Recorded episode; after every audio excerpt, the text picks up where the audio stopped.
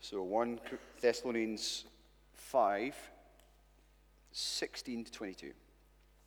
Rejoice always, pray continually, give thanks in all circumstances, for this is God's will for you in Christ Jesus.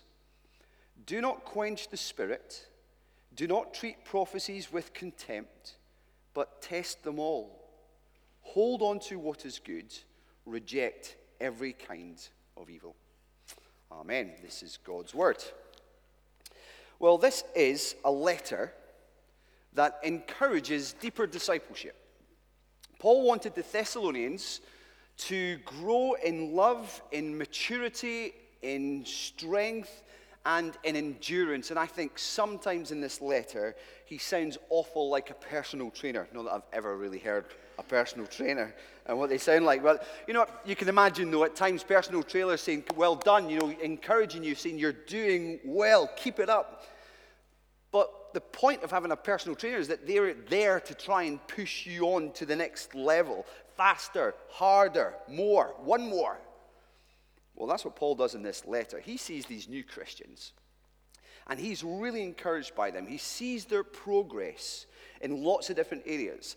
But in this letter, you can't miss it. Again and again, he's saying, Come on, more and more through and through. That's what he's looking for in terms of their sanctification, in terms of their growth in Christ likeness. Now, in these verses, in verses 16 to 22 of chapter 5, it, these verses contain four things that will help keep Christians spiritually strong as a church family as they relate to God's. Uh, four things that help us grow in love, maturity, strength, and endurance. Four things that if you stop doing them will guarantee that you become flabby in your faith. What are they? Rejoicing, praying, thanking, and heeding. Now, all of these instructions, uh, understand, are given in the plural, so you could do these things on your own, but Paul is addressing a church family. He wants us to do these things together. And all of these instructions are also imperatives. That means that they're not optional. They're commands. Paul's putting something on our to do list as a church family, they're essential. And all of these instructions are in the present tense, which means they're not just occasional things, they're constant. So let's start with number one rejoicing. Do you rejoice in the Lord always, as verse 16 says? Rejoice always. Uh, rejoicing is what people who believe in Jesus do.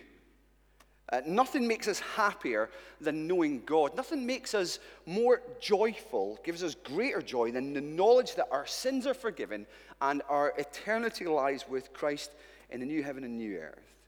And one of the reasons why we can be joyful always, as Paul adds, is that nothing can take that away from you. Now, the Thessalonians really needed to hear that. They were going through hard times, and hardship makes happiness hard. Uh, we've heard about the struggles in this letter already as we've walked through this series. But Paul knew fine and well of their ongoing hardships and that these hardships could easily rob them of their joy. But Paul says, rejoice always, even in the midst of these circumstances that are hard. Rejoice always. God has not left you, He's right there with you. This hardship is not meaningless, He's using it for His good purposes. Now, Paul's not only instructed them and commanded them in this particular passage, he's also given them the example. We know from the rest of this letter and the rest of Paul's writings in the New Testament that suffering after suffering after suffering after suffering followed this man. And yet, have you, I don't think I have, read of a happier man than Paul? Uh, in another passage, it says that he, he talks about the Christian life as being something described as sorrowful, yet always rejoicing. I think that's a great way to define the way the Apostle Paul uh, lived his life. Sorrowful in this life, yet completely rejoicing always in the Lord and in all that the Lord had done for him. Now, why is this important for us? Because ongoing joy helps churches stay healthy, keep growing, and shine brighter. Our rejoicing commends the gospel to each other for our growth. Our rejoicing, no matter what the circumstance, commends the gospel to the world for their salvation. And similarly, a million things can threaten to rob us of our joy, but we must constantly remind each other as a church family that our happiness is tied up in the eternal heavenly realities, not earthly temporary struggles. We must remember and help each other to remember that Jesus taught us to expect troubles. We need to remember and help each other remember that God controls the intensity of the trials we go through, and in the midst of them, God is really at work in us, transforming us into the likeness of our Lord Jesus Christ, and through us, offering a true testimony of the gospel to those who are outside. Now, remember, this is the imperative, it's a command. Paul's putting something on our to do list. That means we need to train ourselves to do it, to be joyful always.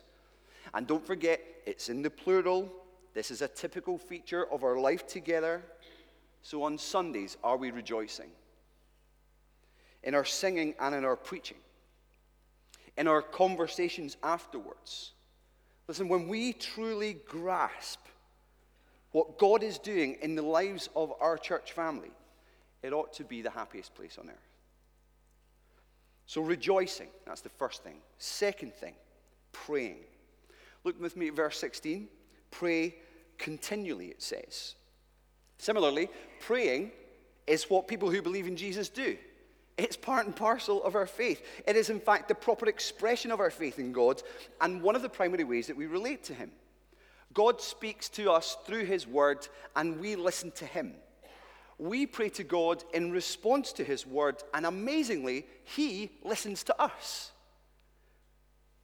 Where prayer is primarily a way of relating to God as our Father, but one of the greatest joys of knowing Him and being His child is having the privilege of being able to ask Him, the omnipotent one of all the universe, to act and to do so on our behalf with the knowledge that no one is beyond His reach and nothing beyond His ability.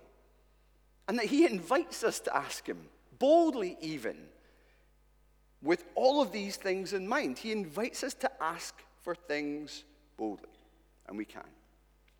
Now, the Thessalonians needed to hear this because, again, they were struggling with ongoing persecution. They were hearing Paul even urge them in this letter to go further and further in their discipleship, in their maturity in their faith, to stop sinning in certain ways, to learn to love each other more and more. Now, they needed daily grace to live in a way that pleased God and put his glory on display. And again, Paul was a great example for them. Even in this letter, we've seen on a couple of occasions in this letter already how Paul actually writes down a prayer for them. He gives us insight into the very things that he's asking God for, or in the ways he's asking God to act in the lives of these brothers and sisters. And if we see back in chapter 3, verses 9 to 13, what does he pray for? Well, he makes the focus of his, their, his prayers their faith, their love, their hope and endurance. So, faith, hope, and love, that great triad of the Christian faith. He's praying that in all of these things, the most important things, the most foundational things, that these brothers, brothers and sisters would grow into Christ likeness. And he's praying this not necessarily because they're weak in these areas. In fact, you read from chapter 1, he's absolutely bowled over at how well they're doing. But he's asking for these things because there's always room to grow. And that's true for us as well. But notice as well how he prays, not just what he prays for in that passage, but how frequently night and day, he says. That doesn't mean that he's never having any sleep, but he's operating in the constancy of prayer that he's just thinking, I'm going to keep praying for these people every time they come to mind. I'm going to make a point of remembering them on purpose, and I'm going to pray these things frequently and fervently. Paul prays most earnestly, reminding us that prayers don't just come from a list, though lists can be helpful. They come from a heart, a heart that really loves. Now, why is this particular command important for them and for us?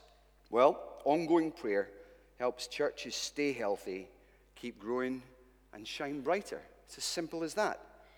Praying is the exercise of faith that keeps our relationship with God strong and our perspective on what's going on in our lives true. And that's what he's that's why Paul's encouraging us to love each other better and love our neighbors more, to pray for these things. And like Paul, we ought to encourage each other to pray to God in all kinds of situations. Continually, he says, all the time. Let it be a habit for you. Sure, set aside time to do it, but enjoy every opportunity where you can say, Oh, thank you, Lord, every time something, a blessing comes to you. Or help me, Lord, every time an anxious pang is felt in your heart. Or save them, Lord, every time you see someone who's not a believer. Throw up these prayers all the time to the Lord and trust in His goodness to act. Now remember, this is an imperative, it's a command. Paul's putting something on our to do list as a church family. That means we need to train ourselves to do it. Maybe you need a little bit of help in this. Maybe you're a newish Christian, you've not really been taught how to pray. Go and read Matthew chapter 6, read the Lord's Prayer. Find those places where the Lord is, Jesus is teaching his disciples how to pray. And use the Lord's Prayer indeed as a framework, not just to say the prayer through, but to say each line of the prayer and expand on it in prayer. And read a book on prayer. Uh, one of the best books I've read in prayer is A Praying Life by Paul Miller. Uh, you can get this on our bookstall. If they run out, then ask them for another one. It's fantastic. Uh, praying should be like dinner with good friends, is what he says. So that's what the relationship should be like between children of God and our Father. Does prayer feel like that to you? No, sometimes it just feels a bit more burdensome, doesn't it? Sometimes it feels hard. Sometimes it feels like a struggle to pray. Well, two things you can do. One, read that book. Two, three things. I've just come up with another one. Two things. Actually, just pray and keep praying. Just keep going. Um, keep asking God in those moments, even when you're like, I'm struggling to pray. Tell God, I'm struggling to pray. Please help me. Thirdly, pray with other people. Pray with each other. There are a few things that fuel and encourage prayer in our own lives than praying with brothers and sisters. So make a point of finding a couple of people to do that with. Now, don't forget, this is given in the plural. This encouragement, this command, should be a typical feature of our life together. So pray for each other as a church family. That's crucial. When Jesus taught his disciples to pray, he taught us to do it with each other in mind. You know, he talks about our Father, plural, straight away. He's broadening our horizons to see it's not just an individualistic thing that we do. Forgive us our sins, give us our daily bread. He's automatically trying to broaden your horizons and recognize your brothers and sisters around you and pray for them the very things that you pray for yourself. Whatever you read in the Bible, at whatever time of the day you do it each day, pray that thing for your whole church family. Pray through your membership directory or through Church app if you've got it. And pray the things that you've read from that passage for those who are in that page that day. Or just pick four or five people at a time. It's dead simple. You'll find that you start to grow in love for your brothers and sisters you'll be excited to see how God's answering those prayers in the days ahead. Don't just pray for others, pray with others more. Pray in our small groups when we gather and in our church prayer meetings. Uh, there are three weekly prayer meetings in the week. There are two monthly prayer meetings. The bulletin's always full of details on these. I don't need to go into all of them. But pray, brothers and sisters, as Paul has instructed us to. So, rejoicing and praying are the first two things. The third thing, thanking. Look with me, verse 16. Give thanks in all circumstances, for this is God's will for you in Christ Jesus. Now, thanksgiving is what people who believe in Jesus do, no matter what the situation. Romans 1 tells us that thanklessness is a, a typical mark of those who are unbelievers. Uh, ingratitude is a defining mark of ungodliness. It tells us that although they knew God, they neither glorified him as God nor gave thanks to him. Not giving glory, not giving thanks is the epitome of rebellion and sin.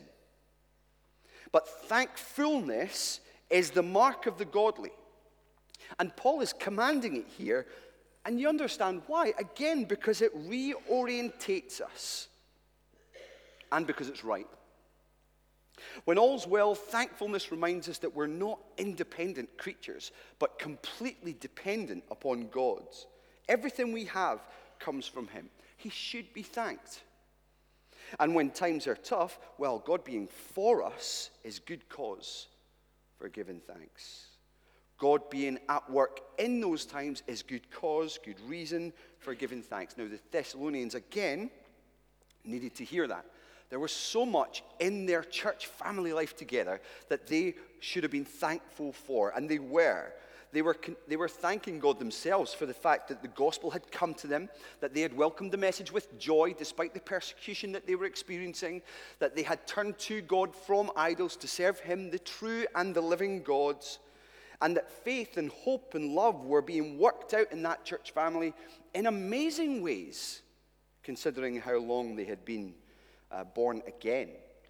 And more than that, the gospel was sounding forth from them. We saw that in chapter one, that the gospel they had been received, they were like receive and transmit, like satellites, if you remember.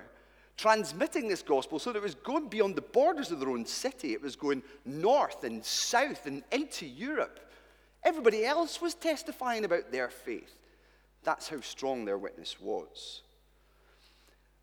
So there was much to encourage them, much to be grateful for, but there was an awful lot going on that could easily make them grumble. I don't need to say any more about the struggles they've already, they've expe- they were experiencing. I've already talked about that in the previous sections. But those struggles could easily make them grumble. Thankfulness, then, is both the right response to all we have and the antidote to the grumbling that could come from us for all of our struggles. Now, why is this important? Well, again, ongoing thankfulness helps churches stay healthy, keep growing, and shine brighter. It's all tied up in these things. Gratitude creates humility. Gratitude forces us to look for the blessings that we ought to give thanks for and reminds us that even if we're struggling, through seriously hard times, God has still given us more than we deserve in His Son and in His salvation. And don't forget, this is an imperative, it's a command. Paul's putting something on our to do list as a church family. That means we need to train ourselves in thanksgiving.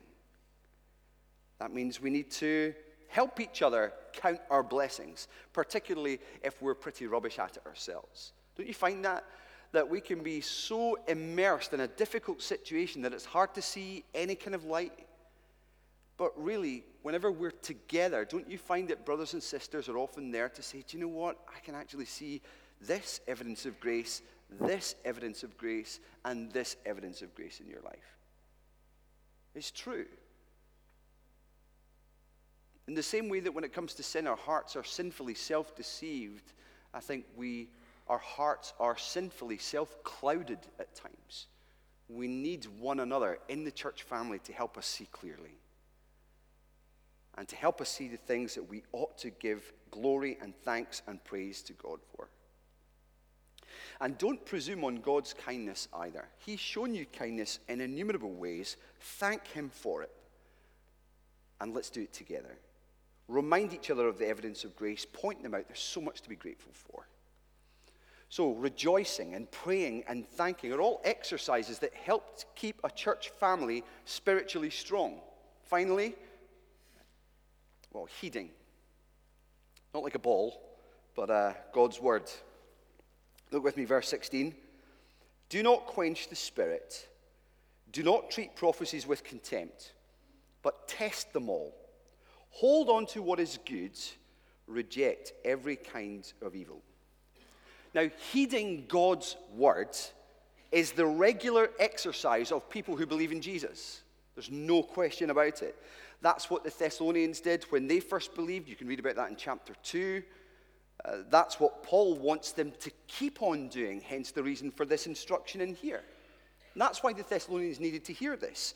From what Paul says here in verses 19 to 20, it's obvious he's addressing a situation there. They're not heeding God's word in some particular way, they're not heeding it as they ought to. And Paul says they were quenching the Holy Spirit. Now, that is stifling or ignoring somehow the same Spirit who had been at work in them to give them new birth and transformation as far as they'd received it. So, how were they quenching the Spirit exactly? Well, by treating prophecies with contempt, it seems. The church in Thessalonica were treating words that came from God, that's what, that's what prophecy is, uh, with disrespect. Now, most likely, they had heard some bad prophecy and figured that it was best to, the best way to deal with it was to not listen to any prophecy. Uh, and that was a problem for them because in that day and age, as Paul explains in another letter in 1 Corinthians 14, God had given prophets to the church for their strengthening, encouraging, and comfort, he said. Now, that's exactly what the Thessalonians needed. In another part of that letter in 1 Corinthians, Paul says that, um, that prophecy was a gift to be desired, not disregarded, precisely because it strengthened the churches. But when people in the church were prophesying, it seems like the Thessalonians are just putting their fingers in their ears or paying no attention to what God was saying through another believer trying to bring God's word to them. By doing so, Paul says you're disrespecting the Holy Spirit, stifling his work among you, and in doing so, really ensuring that you stay spiritually weak. You'll not be fortified and edified and built up in God's word. But Paul knew that they were, there were bad or misguided prophecies. He knew that fine and well. So many of his letters addressed that head on. But his solution is not the same as the Thessalonians' solution. It wasn't to put their fingers in their ears, it was much better than that. He said, Test everything, hold on to what is good, reject every kind of evil. Now, let me try and clarify something. I want to try and differentiate between what we have as capital P prophets and small p prophets. It's not a biblical distinction, that's just me trying to figure out a way to teach this. And I think it's reasonable in some sense. So the capital P prophets are those through whom God spoke authoritatively to give us the Old Testament and the New Testament, the scriptures. Uh, in the New Testament, these prophets are essentially known as apostles. Now, Paul is not suggesting here, as he says, test everything, hold on to what is good, reject every kind of evil. He is not suggesting that some of these uh, biblical writers could have written something evil and that it needed to be tested just in case. There's going to be some evil mixed in there. No, not at all. The Bible has been superintended by God so that it is without error. So it's not evil. So Paul's not saying, hey, you know, Isaiah, I just need to check to see if part of what you've written is evil or not. No, it's not what he's saying at all. It's safe to say it's pure. Paul instead is talking about this gift of prophecy, this, the small p prophets, the everyday prophets, if you like, of those who spoke post Pentecost, when one of the crucial signs of this new age, of the new covenant that we were hearing about this morning from Ross, was that God's Holy Spirit would be poured out on all people, men and women, sons and daughters, prophesying, okay? Speaking the word of God to each other. It's those guys that you should test, Paul says. It's each other as you speak God's word into each other's lives because our word to each other is not on a par with the capital P prophets. It's not on a par with the apostles. Our word to each other, when we try and encourage people and take God's word and speak it into someone else's life, thinking that it's particularly applicable, maybe even feeling like we ought to do that, that word is not infallible and it's not inerrant. It has to pass through lead pipes like us. It could be totally wrong, it could be totally evil. But our words might be well intentioned, but very misguided. That can commonly be the case. So, how does this apply to us in this day and age? Well, Well, in Paul's day, God had poured out his Spirit on all people as a sign that the Messiah had come and this age of the church had begun. And before a completed New Testament was in place, God had spoken through Spirit through these small p, everyday prophets in the routine of church family life back then, it seems. Seems pretty obvious from when you read the New Testament. The big question, of course, is does God still speak in that way today?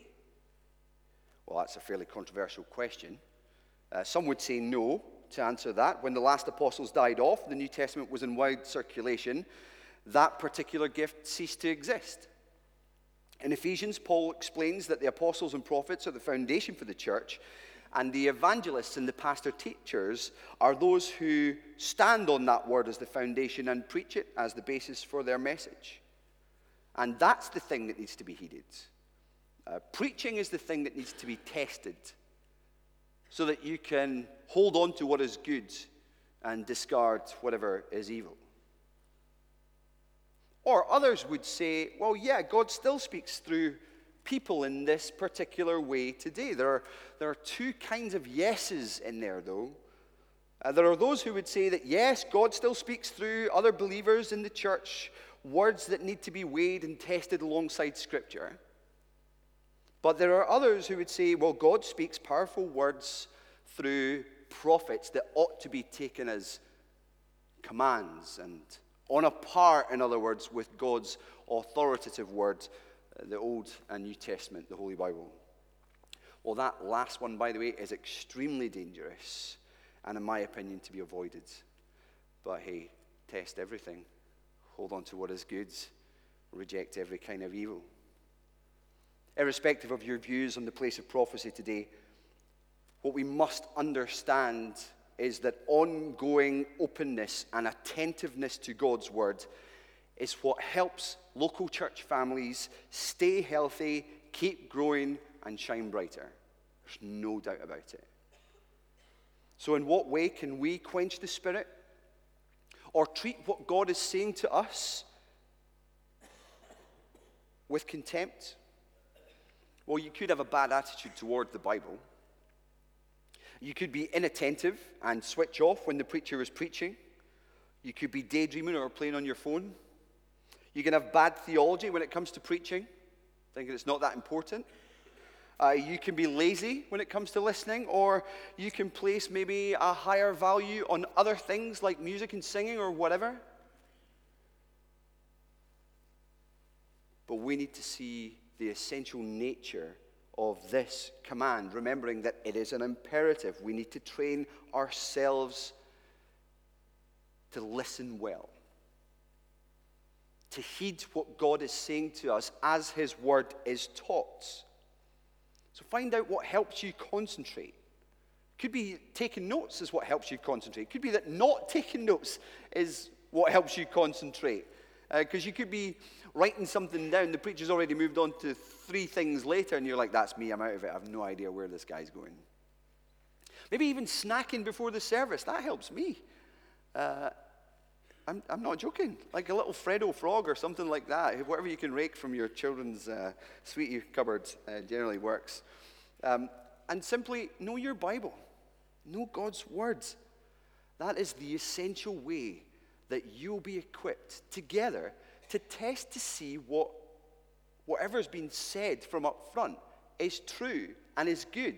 That's what helps you to understand whether or not you should actually hold on to it for dear life because it's of God,